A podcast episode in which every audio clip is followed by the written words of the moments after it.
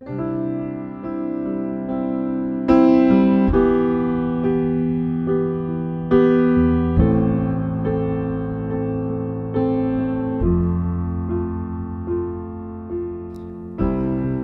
salutăm în numele Domnului Isus și vă spunem un bun venit la transmisiunea podcast a Bisericii Române Filadelfia Atlanta.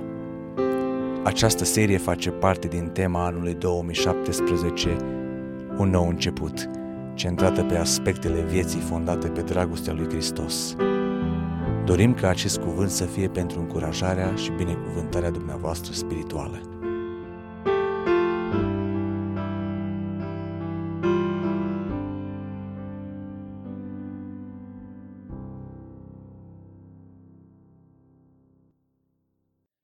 Surori, după o pauză de trei duminici, revenim în dimineața aceasta la studiul nostru din uh, Efeseni, uh, ultimele trei duminici, având cina Domnului și cele două programe de binecuvântări de copii, uh, au făcut imposibil parcurgerea studiului nostru, însă mă bucur că în această dimineață, întorcându-ne din nou în această frumoasă epistolă, putem să așezăm în inima noastră binecuvântarea pe care Dumnezeu a pregătit-o pentru noi.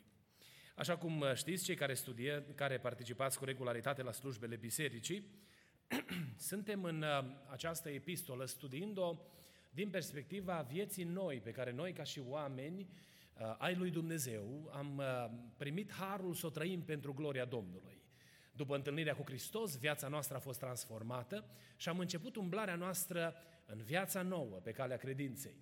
Ne-am uitat în această frumoasă epistolă și am uh, parcurs până acum două secțiuni, iar astăzi vom încheia cea de-a treia secțiune. A treia secțiune care a fost uh, formată din cele trei paragrafe din capitolul 4, uh, versetele 1 până la 16, când am vorbit despre unitatea în Biserica Domnului în ciuda diversității. De fapt, diversitatea am văzut atunci că a fost intenționată de Dumnezeu pentru a da farmec părtășiei bisericii și faptul că suntem diferiți nu face imposibilă unitatea noastră, ci noi uh, suntem uniți în mod supranatural prin Duhul Sfânt. Noi, în mod natural, în mod firesc, gândim în următorii termeni. Ce se aseamănă, se adună, nu? Și avem tendința să credem că ne este mai ușor să ne asociem și să fim în armonie cu persoanele care ni se aseamănă nouă. Însă cuvântul Domnului ne arată că în ciuda faptului că noi suntem diferiți, Dumnezeu prin Hristos a făcut miracolul unității în biserică. Și ceea ce ne ține la oaltă este puterea Duhului Sfânt, binecuvântat să fie numele Domnului. Apoi, în al doilea paragraf, am văzut uh, uh, chemarea lui Dumnezeu de a fi îmbrăcați în omul cel nou. Uh, omul cel nou, în această viață nouă pe care noi o trăim împreună cu Dumnezeu, arată într-un anumit fel. Și maniera în care noi trăim, uh, uh, acțiunile noastre, faptele pe care le facem, sunt influențate mai mult, chiar determinate de statura noastră sau statutul nostru de oameni noi împreună cu Dumnezeu. Și aici am văzut că chemarea lui Dumnezeu pentru noi de a face faptele acestea bune, de a împlini legea lui Dumnezeu, este imposibil de împlinit fără de ajutorul Duhului Sfânt. Dar cuvântul Domnului în, în Efesen ne spune că Dumnezeu a venit să rezolve problema și ne l-a dat pe Duhul Sfânt cu care am fost pecetluiți. Și pecetluirea aceasta a adus binecuvântarea umblării noi împreună cu Dumnezeu și noi împlinim faptele omului cel nou pentru că Duhul Sfânt locuiește în noi și El ne ajută să împlinim faptele lui Dumnezeu. Acum ne uităm în ultimul paragraf din această secțiune, a treia, uh, făcând referire la versetele 5 până la 21. Și veți vedea de ce este împărțit în felul acesta uh, paragraful acesta. În paragraful acesta, Apostolul Pavel vine și vorbește despre aspectele vieții noi în Hristos, ca o continuare la ceea ce a vorbit până acum. Și apoi arată, ne arată principiile care sunt demonstrate în practica vieții. Cu alte cuvinte, Apostolul Pavel vine și spune, între ceea ce declarăm sau ceea ce exprimăm declarativ cu privire la întâlnirea noastră cu Dumnezeu și modul în care, trebuie, în care trăim, trebuie să fie o sincronizare perfectă. Adică nu putem să spunem una cu gura și alta să facem în faptele noastre de fiecare zi, ci trebuie să existe sincronizare între cele două. De aceea, principiile pe care noi le declarăm, principiile de credință, sunt demonstrate în practica vieții. Deci noi spunem să, că cuvântul lui Dumnezeu spune că noi trebuie să trăim în dragoste unii față uh, de alții și drept urmare practicăm iubirea aproapelui. Ne iubim unii pe alții cu dragostea lui Hristos și în felul ăsta demonstrăm în, în viața noastră, din punct de vedere practic, ceea ce credem sau convingerile pe care le avem. În paragraful acesta, Apostolul Pavel explică chemarea credinciosului de a umbla în neprihănire. Și vom vedea aici, în paragraful acesta, că din nou este nuanțat dorința lui Dumnezeu să trăim o viață sfântă pentru gloria Domnului, să trăim așa cum a trăit Hristos. Însă ceea ce văd eu nuanțat în paragraful acesta, diferit de, până ce, de, de ce s-a prezentat până la momentul acesta, este faptul că umblarea în neprihănire este recompensată de Dumnezeu. Și asta vrea să ne spună Apostolul Pavel. Există o motivație puternică pusă înaintea noastră pentru a trăi în neprihănire. Așa să dau un exemplu aici. Dumneavoastră sunteți angajați la o companie și lucrați de o anumită perioadă de timp. Și la un moment dat vă faceți socotelile, vă comparați poate cu alte persoane care au o experiență similară în domeniul în care lucrați și vă gândiți, domne, ar trebui să îmi caut un alt loc de muncă pentru că nu sunt suficient de bine recompensat în locul acesta unde lucrez. Și mergeți și comunicați conducerii companiei și spuneți, îmi pare rău, dar în două săptămâni nu voi mai lucra la firma dumneavoastră sau la compania dumneavoastră. Și atunci vine compania și întreabă, dar ce s-a întâmplat? Care este motivul pentru care nu mai vrei să lucrezi aici? Și în general, persoanele care au valoare, persoanele care aduc o contribuție semnificativă companiei, sunt întâmpinate de către conducerea companiei în felul următor. Păi dacă finanțele sunt problema, haideți să lucrăm la problema finanțelor și vom recompensa munca ta mai bine ca tu să fii mulțumit de modul în care ești tratat în compania aceasta. Și drept urmare, persoana, o persoană de genul acesta, dacă doar finanțele au fost problema, reevaluează decizia de a pleca, nu? Poate și, și dumneavoastră vi s-a întâmplat lucrul acesta la locurile de muncă unde ați lucrat sau în companiile pentru care ați lucrat. Însă o promisiune de recompensă motivează persoana pentru a-și aduce contribuția în compania respectivă. Dacă pot folosi exemplul acesta în marea companie a lui Dumnezeu, Dumnezeu ne-a angajat pe fiecare dintre noi și ne-a dat binecuvântarea să lucrăm pentru El. Și ne-a pus înainte, înaintea noastră chemarea aceasta de a trăi în neprihănire. Și nu puține sunt ocaziile în care începem să ne gândim, oare merită să trăim o viață de genul acesta? Ne uităm poate în stânga și în dreapta noastră și vedem oameni care trăiesc o viață murdară și parcă le merge bine, nu? Biblia ne spune să nu ne uităm cu jind, adică cu gelozie spre cei răi și să uh, gelozim oarecum binecuvântările aparente pe care aceștia le au. Dar se întâmplă în viață că facem această comparație. Și când ne uităm la noi și vedem, domne, trăiesc strict, mă lupt cu mine să fiu plăcut lui Dumnezeu și uite, domne, că mi se întâmplă toate nenorocirile care mi se întâmplă. Cuvântul lui Dumnezeu în această dimineață vine să pună înaintea noastră acest pasaj care să întâmpine descurajarea noastră în fața chemării de a trăi neprihănit, de a trăi curat pentru Dumnezeu. Și vedem în paragraful acesta, vedem aici promisiunea lui Dumnezeu de a binecuvânta viața noastră atunci când noi trăim în neprihănire. Și ne arată Dumnezeu aici cum binecuvintează Dumnezeu viața noastră pentru ca noi să dorim să trăim o viață de neprihănire. Uh, această, acest paragraf este împărțit în patru părți. În primul rând, uh, avem versetele 4 până la 7, conștiența judecății. Și Apostolul Pavel parcă vrea să ne spună, voi aveți cunoștință de realitatea judecății, de realitatea zilei mari care va veni.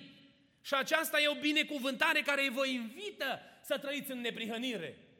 Ori vom vedea în următoarele minute că Dumnezeu nu ne descoperă aceasta pentru a ne îngrozi. Sunt mulți credincioși care umblă pe urmele Domnului de silă.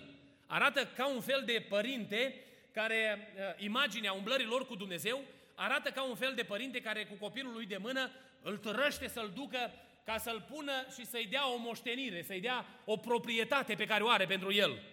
Cam așa arată unii credincioși. Dumnezeu ne promite cerul și noi de sil așa mergem după Dumnezeu cu frica că vezi, Doamne, dacă nu mergem o să fim nenorociți sau o să ni se întâmple, eu știu ce, ce, ce, ce uh, situații nefaste în viață. Sau o să ajungem, Domne, în iad. Noi nu-L urmăm pe Dumnezeu de frica iadului, ci noi îl urmăm pe Dumnezeu din bucuria care este în inima noastră, că El ne-a descoperit planul Lui, binecuvântat să fie numele Domnului. Apoi al doilea paragraf ne arată aici roada umblării în lumină și cu alte cuvinte pune înaintea noastră faptul că atunci când noi trăim în neprihănire, suntem binecuvântați cu harul de a fi sub lumina lui Dumnezeu. Și aceasta binecuvintează viața noastră pe toate planurile. Apoi ne arată natura înțelepciunii credinciosului și ne arată cum un om credincios este binecuvântat de Dumnezeu cu înțelepciune. Și înțelepciunea aceasta, care se manifestă în mod practic în viața noastră, este o invitație spre neprihănire. Dacă știu că viața mea este binecuvântată de Dumnezeu atunci când trăiesc în neprihănire cu înțelepciune, atunci voi fi determinat să umblu neprihănire, pentru că vreau înțelepciunea lui Dumnezeu. Nu vreau să trăiesc degeaba în lumea asta, nu? Nu vreau ca viața asta să mi se irosească și apoi, după o anumită perioadă de timp, să dezvolt tot felul de sentimente, de uh, uh, sentimente negative, de remușcări, că aș fi putut face și n-am făcut, că dacă aș fi fost mai înțelept, aș fi făcut decizia cu tare sau cealaltă. Ce aș vrea să am înțelepciunea lui Dumnezeu. Ca la final, când mă uit în ochii celor din jurul meu, dar mai cu seamă când mă uit către Dumnezeu, să pot să spun, am, am luptat lupta cea bună, am trăit ceea ce am propovăduit și de acum mă așteaptă cu una vieții pe care mi-o dă Dumnezeu. Și când ajung la final, nu mă uit, o, oh, dacă aș fi fost mai înțelept, aș fi făcut cu tare sau cu tare lucru. Pentru că înțelepciunea lui Dumnezeu locuind în noi, ca rezultat al neprihănirii, ne face să trăim o viață plenară. Iar la final, să putem să-i mulțumim lui Dumnezeu. Așa de mult îmi place când particip la uh, festivități din acestea de uh, pensionare. Se practică mai mult printre americani, pe la noi nu se, nu se practică, e drept că noi ne și pensionăm târziu. Și nu ne mai arde atunci de petreceri când ne pensionăm. Dar uh, particip la, la, am participat la multe uh, festivități de genul acesta, de, uh, de pensionare și am fost binecuvântat să văd oameni care au mărturisit puterea lui Dumnezeu în tot parcursul vieții lor. Și în ziua în care au ieșit oficial din câmpul muncii, au declarat că Isus Hristos, Domnul lor, a binecuvântat viața lor. Văzând această imagine, mi-am dorit și eu și îmi doresc și eu ca la final, când mă uit înapoi, să nu mă uit cu regret, ci să mă uit cu bucurie și să zic, trăiască Domnul, care mi-a fost scut și sprijin în viață, binecuvântat să fie numele Domnului. Și apoi, ultimul paragraf este plinătatea Duhului, sau ultima parte din acest paragraf este plinătatea Duhului, care aduce cu sine binecuvântare în viața noastră, în așa fel încât să vedem că trăirea în neprihănire se merită. Cu alte cuvinte, când noi hotărâm să trăim în neprihănire, Dumnezeu ne promite să ne umple de Duhul Sfânt. O, Doamne, ajută-ne pe toți să fim plini de Duhul Sfânt. Noi știm că cine n-are Duhul lui Hristos nu este al lui Hristos. De aceea este în inima noastră dorința de a fi plin de Duhul lui Hristos. Pentru ca în viața noastră să fie văzută puterea lui Dumnezeu. Haideți acum să ne uităm în următoarele minute și am să încerc să fiu cât de practic posibil pentru a vă uh, provoca în această dimineață să ascultăm de chemarea dragostei lui Dumnezeu de a trăi o viață de neprihănire. Credinciosul trăiește neprihănit. Și iată că Dumnezeu în bunătatea Lui ne pune înainte binecuvântările care vin în urma unei vieți de neprihănire. Dumnezeu ne pune înainte. Dumnezeu, uh, ca o mică paranteză aici, știți că Dumnezeu putea să stea într-o zi în fața noastră și să spună vreau să fii neprihănit, punct. Și să nu-mi dea nicio explicație? Putea Dumnezeu să zică, Iulian, asta e pretenția mea. No questions sau no more questions. Nu mai primesc nicio altă întrebare. Trăiești în neprihănire, punct. Și eu să fi mers așa, nu pentru că bazat pe cerința lui Dumnezeu, care e suveran și are autoritatea să ceară ce vrea să meargă înainte, dar în bunătatea lui îmi zice, uite Iulian, de ce vreau eu ca tu să trăiești în neprihănire? Uh, primul dintre uh, aspectele nuanțate aici este conștiința judecății. Copiii lui Dumnezeu, noi trăim cu această conștiință. Un om care trăiește în neprihănire are în mintea lui conștiința zilei judecății. Este binecuvântat de Dumnezeu cu harul acesta. Uitați ce spune aici cuvântul Domnului. Că știți bine, adică trăiți în viața voastră cu această conștiință. Aveți acest adevăr în viața voastră. Și voi nu vă mai evaluați prin comparație cu oamenii fără de legii, pentru că el vine și spune aici de o categorie de oameni care fac fapte mizerabile înaintea lui Dumnezeu și înaintea oamenilor. Tendința în mod natural este să ne comparăm cu asemenea oameni. Și uitându-ne la ei să spunem, Domne, e, oare se merită să trăiesc o viață de neprihănire? Când mă uit la cutare sau la cutare sau la cutare, ei fac tot ce vor, la final se mărturisesc, Domne, și ajung în împărăția lui Dumnezeu, nu? Ei, garanția asta nu are nimeni, pentru că ziua de mâine nu este noastră. Și spun în general oamenilor cu care stau de vorbă că atunci când este vorba de mărturisirea păcatului, că noi nu avem garanția zilei de mâine. Aș putea și vi-aș spune cu toată inima, dacă s-ar putea, trăiți cum vreți, pe la final, când considerați că nu mai e mult, sau când ajungeți în spital, sunați-mă și o să vin acolo, spun un ritual peste voi și gata, s-a rezolvat toată problema. Știți că pocăința este harul lui Dumnezeu? Noi nu ne putem pocăi dacă Duhul lui Dumnezeu nu operează în mintea noastră dorința de a ne apropia de Dumnezeu cu pocăință. Și noi nu avem garanția că mâine vom mai fi vizitați de gândul de a ne întoarce la Dumnezeu.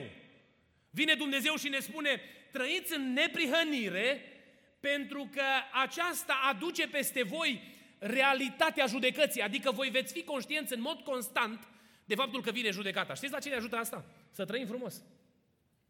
Să trăim frumos. Păi dacă știu că într-o zi cineva mă va evalua, nu e așa că mă uit la modul în care pășesc, mă uit la vorbele pe care le spun, mă uit la atitudinea pe care o am, când se întâmplă că săvârșim fapte care nu-i plac lui Dumnezeu, se întâmplă datorită inconștienței, că vine judecata. Când suntem conștienți că judecata vine, trăim frumos pentru Dumnezeu și spunem Domnului, Doamne, ce mare har să am în mintea mea această realitate, această conștiință, că într-o zi Tu vei trage linia.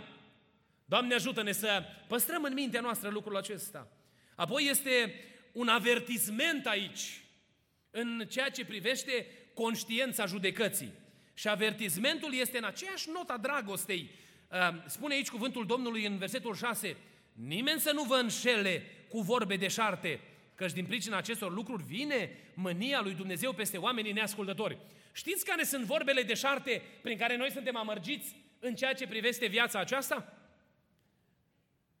Vin oameni și ne spun, o, stai puțin, că lucrurile nu sunt chiar așa de grave cum crezi tu. Dumnezeu e un Dumnezeu bun, e un Dumnezeu înțelegător, e un Dumnezeu care te tolerează, Cine ți-a spus ție că este păcat cu tare sau cu tare lucru? Să nu mai vorbim că sunt predicatori care se ridică astăzi și vin, devin foarte selectivi în propovăduirea cuvântului lui Dumnezeu. Și vine omul sincer, care caută fața lui Dumnezeu, care nu are nici cea mai mică intenție de a face răul. Intră în prezența unor asemenea declarații și spune, o, mi s-a luminat mintea. Păi eu am crezut că de fapt E mult mai strictă treaba cu umblarea asta cu Dumnezeu. Dar uite că lucrurile sunt mai simple decât am crezut eu. Și știți ce este aici? Înșelăciune. Biblia ne spune felul următor, să nu ne înșele nimeni, adică ne pune înainte avertizmentul posibilității înșelării. Deci dumneavoastră, noi, Biserica Domnului, când trăim în neprihănire, evaluăm învățătura pe care o primim. Și ne uităm în lumina cuvântului lui Dumnezeu și asimilăm ceea ce ne învață Duhul Sfânt prin cartea Lui. Uh, spuneam cuiva odată, măi, dar uh, modul în care zugrăvești tu lucrurile pare foarte interesant. Însă ce ne facem cu cutare pasaj din Scriptură, cu tare pasaj din Scriptură, care sunt scrise negru pe alb acolo? E, pe alea trebuie prezentate în așa fel încât uh, să se înțeleagă că lucrurile nu sunt chiar așa complicate. Să ne păzească Dumnezeu, să răstălmăcim Scripturile. Pentru că după răstălmăcirea Scripturilor, știți ce vine? Rătăcirea și moartea. În momentul în care noi răstălmăcim Scripturile, ne-am pierdut. Și asta vrea să ne spună Dumnezeu. Când noi trăim în, în neprihănire, suntem binecuvântați de Dumnezeu să cunoaștem avertizmentul acesta, că există și învățători falși. O, oh, Doamne, păzește-ne de învățătura stricată a oamenilor fără de legii și ajută-ne să iubim cuvântul Tău. Apoi este aici o soluție pe care cuvântul lui Dumnezeu ne-o prezintă. Biblia spune aici, în versetul 6, nimeni să, în versetul 7, îmi cer scuze, să nu vă întovărășiți, dar deloc cu asemenea oameni, sau să nu vă întovărășiți cu ei. Aici este soluția. Este un proverb românesc care este inspirat din Cartea Proverbelor. Spunem cu cine te întovărășești, ca să spun cine ești, nu? Varianta din Cartea Proverbelor este dacă vrei să devii înțelept, umblă cu oamenii înțelepți. Compania oamenilor fără de legii influențează în mod negativ viața noastră. Pentru că noi începem să judecăm lucrurile cu inima, nu cu cuvântul lui Dumnezeu. Și din momentul în care aplicăm judecăți sentimentale, judecățile sentimentale produc faliment. Noi, oameni, avem tendința de a simți unii cu alții, mai cu seamă dacă suntem și neamuri unii cu alții. Păi, domne, când o căzut unul de ăsta de-a meu, nu? Păi trebuie să stau lângă el, că e a meu, domne. Cum? Păi, dar cine să-l apere dacă nu eu? Problema este că noi întotdeauna trebuie să ajutăm oamenii care cad în conformitate cu lumina cuvântului lui Dumnezeu. Tovărășiile noastre cu oameni care merg în nelegiuire sau în fără de lege ne determină să scădem standardele. Știți ce este interesant? Că atunci când umblăm în neprihănire, Dumnezeu ne arată cu cine trebuie să ne întovărășim. Nu vi s-a întâmplat niciodată, trăind frumos pentru Dumnezeu, să spui, Doamne, nu mă pot uni cu persoana asta, ceva nu e în regulă, parcă nu se potrivesc lucrurile. Pentru că vine Duhul Sfânt al lui Dumnezeu și aprinde becul acela prin călăuzire supranaturală. Și dintr-o dată Iulian știe că ceva nu e în regulă acolo și începe să se roage, Doamne, ajută-mă să văd care e problema. Și vine Duhul Sfânt și arată care este problema. Dacă noi căutăm cu frică de Dumnezeu fața lui Dumnezeu. Întrăirea în neprihănire este binecuvântarea conștiinței judecății. Și asta vrea să ne spună Apostolul Pavel aici. Să ne ajute Bunul Dumnezeu să trăim cu această conștiință în permanență. Apoi verse, vedem versetele 8 până la 14, vorbesc despre umblarea în lumină, ca fiind din nou o binecuvântare care vine din umblarea în neprihănire. Când noi ne apropiem de Dumnezeu, știți ce face Dumnezeu? Aprinde becul în viața noastră. Și dintr-o dată Iulian, care nu avea uh, uh, la nivelul minții înțelegerea așteptărilor lui Dumnezeu, se simte vinovat. Și încep, încep sentimente de vinovăție în inima noastră. Sentimentele astea de vinovăție sunt produse de Duhul Sfânt al lui Dumnezeu. Pentru că în momentul în care noi cunoaștem adevărul, revelat prin Scriptură, inima noastră începe să se simtă copleșită de faptele întunericului, de mizerie, de nelegiuire. Se aprinde lumina lui Dumnezeu în viața noastră, prin mărturisirea Evangheliei. Spuneam într-o joi seara la, uh, în seria de mesaje, întrebări puse de Dumnezeu oamenilor, în prima întrebare, cum negociază Dumnezeu sau cum rezolvă Dumnezeu problema păcatului oamenilor, că sunt oameni în ziua de astăzi care vin și spun că ei nu vin la biserică pentru că biserica le aduce guilt and shame sau rușine și sentiment de vinovăție. Știți uh, uh, care este de fapt realitatea? Că nu biserica aduce sentimente de vinovăție și nici rușine, ci păcatul care locuiește în noi. Biserica aprinde lumina lui Dumnezeu prin proclamarea adevărului. Și odată aprinsă lumina lui Dumnezeu, noi vedem că suntem mizerabili. Am fost într-o noapte și am lucrat cu cineva, m-a chemat să-l ajut să încarce niște motoare. Uh, erau motoare de astea de uh, bandă rulantă, care se folosesc la, uh, la, în cariere de piatră. Și m-am dus cu el, mulți ani în urmă în România, și am lucrat toată noaptea. L-am ajutat, o încărcat, o umplu mașina de motoarele alea care trebuiau duse nu știu unde, că era șofer, și cât am lucrat acolo, nici nu m-am gândit să mă uit cum arăt. Dar când am ieșit din zona aia unde era lumină slabă, era într-un, într-un fel de hală din asta comunistă, care becurile erau la 30 de metri și erau de, eu știu, 20 de vați. De nu vedeai nimic sub, sub tine. Când am venit era un neon mare în stradă, un neon uh, de asta cu lumină puternică pentru iluminat public. Când am ieșit acolo la lumină și m-am uitat și am văzut cum arăt, am zis, dar cum să mă duc eu acasă așa? Trebuie să mă duc undeva să mă spăl. Eram tot murdar din cap până în picioare. E bine, cam așa se întâmplă și din punct de vedere spiritual. Când noi ne expunem adevărului, se aprinde lumina lui Dumnezeu. Și dintr-o dată vedem cum arătăm. Și se naște în noi dorința să se întâmple ceva. Și uitați ce spune Apostolul Pavel. Că umblarea aceasta în lumină produce rezultate. Și dintr-o dată, Iulian știe, uh, sub călăuzirea Duhului Sfânt al lui Dumnezeu, că atunci când umbla în întuneric, făcea anumite fapte care erau ale întunericului, dar acum este în lumină în Domnul și umblă ca un copil al luminii.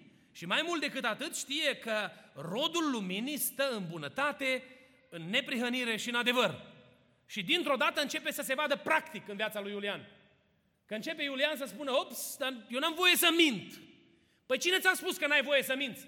Însuși cuvântul revelat, care este adevărul, îmi aduce invitația la a rosti adevărul. Lumina aceasta a lui Dumnezeu începe să se manifeste practic în viața noastră concret. Îți cauzează cineva o neplăcere și primul impuls al firii, las că-i dau eu lui, îl prind eu. Nu? Și vine Duhul Sfânt al lui Dumnezeu și spune, Iulian, tu nu mai umbli condus de las că-l prind eu. Tu umbli condus de Duhul Sfânt al lui Dumnezeu. Lasă să iasă la lumină bunătatea. Păi eu n-am putere să generez bunătate, îi spun Domnului. Și atunci lumina lui Dumnezeu în care umblu îmi aduce prin Duhul Sfânt puterea de a umbla în bunătate, nu? O, Doamne, ajută-ne să înțelegem lucrurile acestea.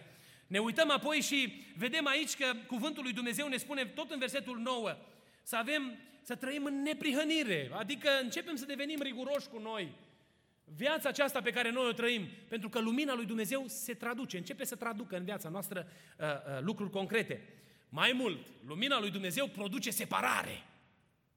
Din momentul în care noi am intrat în lumina lui Dumnezeu, ca rezultat al neprihănirii, primim puterea să ne separăm de, de uh, lucrurile rele. Și uitați ce spune cuvântul Domnului de la versetul 10 până la versetul 13. Cercetați ce este plăcut înaintea Domnului și nu luați parte deloc la lucrările neroditoare ale întunericului, încă mai degrabă o sândițile, căci e rușine numai să spunem ce fac ei în ascuns, dar toate aceste lucruri, când sunt osândite de lumină, sunt date la iveală pentru, ca, pentru că ceea ce scoate totul la iveală este lumina. Dintr-o dată, Iulian, intrat în lumină, primește puterea să se separe de ceea ce este în întuneric. E mare binecuvântare să trăiești în neprihănire. Pentru că Dumnezeu te ajută să nu mai iei în brațe motoare pline de vazelină cu echipament nepotrivit, ci Duhul Sfânt al lui Dumnezeu ne învață cum să trăim, ajutându-ne să ne separăm de lumea aceasta. Nu știu câți dintre dumneavoastră ați fost, ați trăit o viață uh, de desfrâu și de străbălare înainte de a-L cunoaște pe Dumnezeu. Dar am întâlnit oameni care au fost petrecăreți din fire și spunea cineva în județul Bihor, Domne, nicio nuntă nu-mi scăpa. Eu eram inima petrecerilor de la, de la noi din localitate. Când mă îmbătam, deveneam mai caragios și mai multă uh, apreciere atrăgeam din partea oamenilor. Îi făceam să râdă, aplaudau, chiuiau, săreau în sus de bucurie. Dar de când m-am întâlnit cu Hristos, bucuria și plăcerea mea este Domnul. Nici măcar nu mai simțea dorința de a merge în locul în care stârnea amuzament, pentru că lumina aceasta lui Dumnezeu i-a dat putere să se separe. Și nu numai că se separă și se uită peste gard, ho, ho, ce bine trăiam noi în Egipt mâncând castraveți, ci când se uită în spate, îl glorifică pe Dumnezeu pentru harul pe care ni l-a dat, să putem să trăim frumos pentru Dumnezeu, lăudat să fie numele Domnului. Ca acel tată care mulțumea Domnului că în casa lor Dumnezeu a transformat vinul în papuci. Că dacă înainte de a-L cunoaște pe Dumnezeu cheltuia resursele pe băuturi alcoolice de când l-a cunoscut pe Dumnezeu, a primit harul să poată să-și îngrijească familia cu resursele pe care i le-a dat Dumnezeu. Însă, versetul 14 ne prezintă aici o subliniere și cuvântul Domnului spune în felul următor, de aceea zice, deșteaptă-te tu care dormi, scoală-te din morți și Hristos te va lumina. Știți care este adevărul revelat aici? Că umblarea aceasta în lumină este posibilă numai prin Domnul Isus Hristos. Binecuvântat să fie numele Lui. Uneori, bazați pe abilitatea noastră, ne trezim dimineața, ne scuturăm bine și când am văzut că am acumulat foarte multă uh, dezamăgire, fie în inima noastră, fie am produs dezamăgire în inima altora prin modul în care am trăit, spunem, Domne, de azi sunt altfel. Și încep să fie altfel. Și ești o zi altfel, două zile altfel și după trei zile, bum, caz din nou. Pentru că ai vrut să-ți iei tu aroganța de a produce schimbarea. Umblarea aceasta în lumină este determinată de sângele Domnului Hristos prin puterea de la Calvar, binecuvântat să fie numele Lui. Iată marea binecuvântare revelată aici, că atunci când noi trăim în neprihănire, Hristos stă lângă noi și ne ajută să fim lumină. Nu ați vrea ca Domnul să stea alături de dumneavoastră și să umble cu dumneavoastră pe calea vieții, să trăim neprihănit frumos pentru El. Timpul s-a dus și aș vrea doar pe scurt să menționez uh, celelalte două puncte. Umblarea în neprihănire ne binecuvintează cu harul de a ne conduce viața în înțelepciune. Înțelepciunea aceasta are de-a face, conform cuvântului revelat aici, cu două lucruri distincte. Primul dintre ele este administrarea timpului și al doilea este discernerea voii lui Dumnezeu.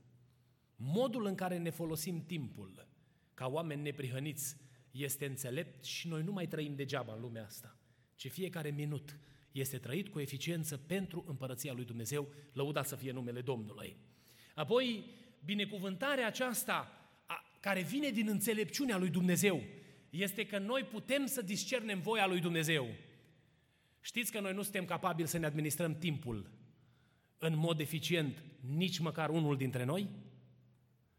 Dacă ți-ar lăsa Dumnezeu viața în mâna ta, așa cum pretinzi uneori, spunând că vrei să iei tu frâiele vieții și destinele vieții să fie în mâna ta, știi că s-ar alege praful și pulberea de tine și de viața ta? Cel mai mare, cea mai mare binecuvântare de care ne face parte Dumnezeu este că Dumnezeu ne conduce pașii și merge înaintea noastră și ne arată pe unde să mergem. Și când Iulian e în ceață groasă și nu știe încotro să calce, vine Duhul Sfânt al lui Dumnezeu și așează picioarele pe cărarea neprihănirii lui Dumnezeu. Conștiința umblării în voia lui Dumnezeu vine din starea aceasta de neprihănire. Înțelepciunea care vine de la Dumnezeu produce în noi abilitatea de a ne administra viața în conformitate cu voia lui Dumnezeu. Și noi nu mai facem ce vrem noi, ci facem ceea ce vrea Dumnezeu să facem. Și ultimul lucru pe care îl subliniem aici este că Dumnezeu produce sau aduce în viața noastră plinătatea Duhului Sfânt ca rezultat al neprihănirii. Când noi trăim în neprihănire, suntem binecuvântați să vină Duhul Sfânt și să locuiască în noi. Și știți cum arată plinătatea asta a Duhului Sfânt în noi? Noi putem să avem părtășie unii cu alții. Uitați ce spune primul, primul, uh, uh, prima provocare aici. Ca rezultat al locuirii Duhului Sfânt în noi, noi avem părtășie unii cu alții. Spune aici, vorbiți între voi. Noi ne, uit- ne ducem repede la cântări și psalmi și trecem peste această provocare de a vorbi între noi. Nu vi s-a întâmplat să aveți oameni care să nu vrea să vorbească cu dumneavoastră? Oh, câți avem, fiecare dintre noi, nu? Pentru că diavolul știe că izolându-ne ne poate separa și separându-se, separându-ne poate să-și bată joc de noi. Dar vine Duhul Sfânt în viața noastră și lucrează părtășia. Și începem să putem să vorbim unii cu alții, cu cântări de laudă, cu cântări duhovnicești și dăm slavă lui Dumnezeu. Binecuvântat să fie numele Domnului. O altă rezultată uh, sau un alt rezultat al prezenței Duhului în viața noastră este închinarea. Noi primim puterea de a ne închina lui Dumnezeu. Cântăm și dăm slavă lui Dumnezeu prin Duhul Sfânt.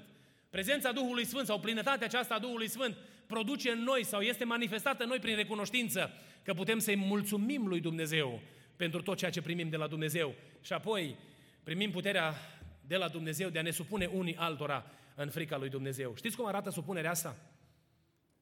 Dacă Dumnezeu i-a dat la fratele Gianni, Costea, harul și binecuvântarea de a conduce biserica în închinare, noi ne supunem autorității pe care Dumnezeu a dat-o acestui frate din biserică. Când El vine și ne spune să cântăm, cântăm pentru slava lui Dumnezeu. A venit Dumnezeu și a dat un dar de prorocie, una dintre noi.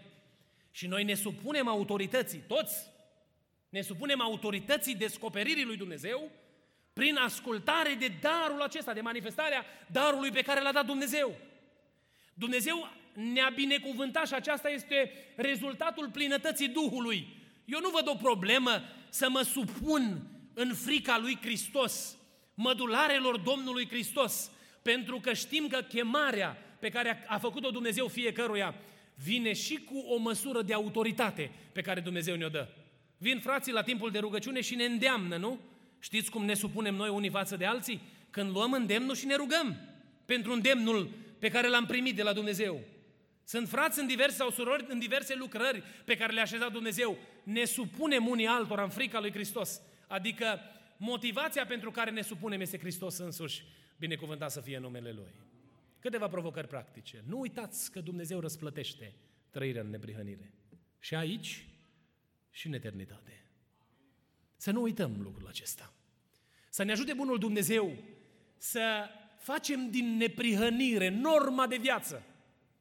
Să ne dorim să fim neprihăniți, să vrem lucrul acesta și neprihănirea să fie standardul după care ne evaluăm. Nu mofturile noastre, nici așteptările sau pretențiile noastre. Doamne ajută-ne la lucrul acesta. Luptă pentru neprihănire în fiecare zi. Știi că luptând pentru neprihănire în fiecare zi, primește la Domnul binecuvântarea. Ni se spunea la timpul de rugăciune și fratele Marc ne provoca spunându-ne că soluția la criza rugăciunii, știți care este? Rugăciunea însăși. Să începem să ne rugăm. Dacă vrem să avem o viață binecuvântată de rugăciune.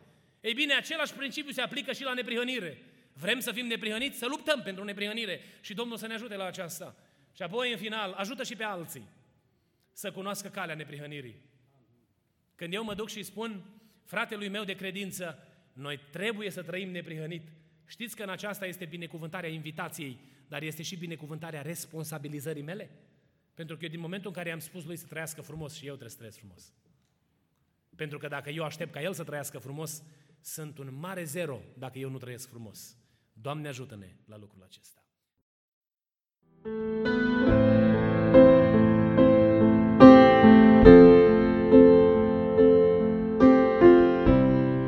Vă mulțumim pentru că ați ascultat mesajul acestei săptămâni și ne rugăm ca Domnul să vă umple inimile de încurajare și speranțe noi.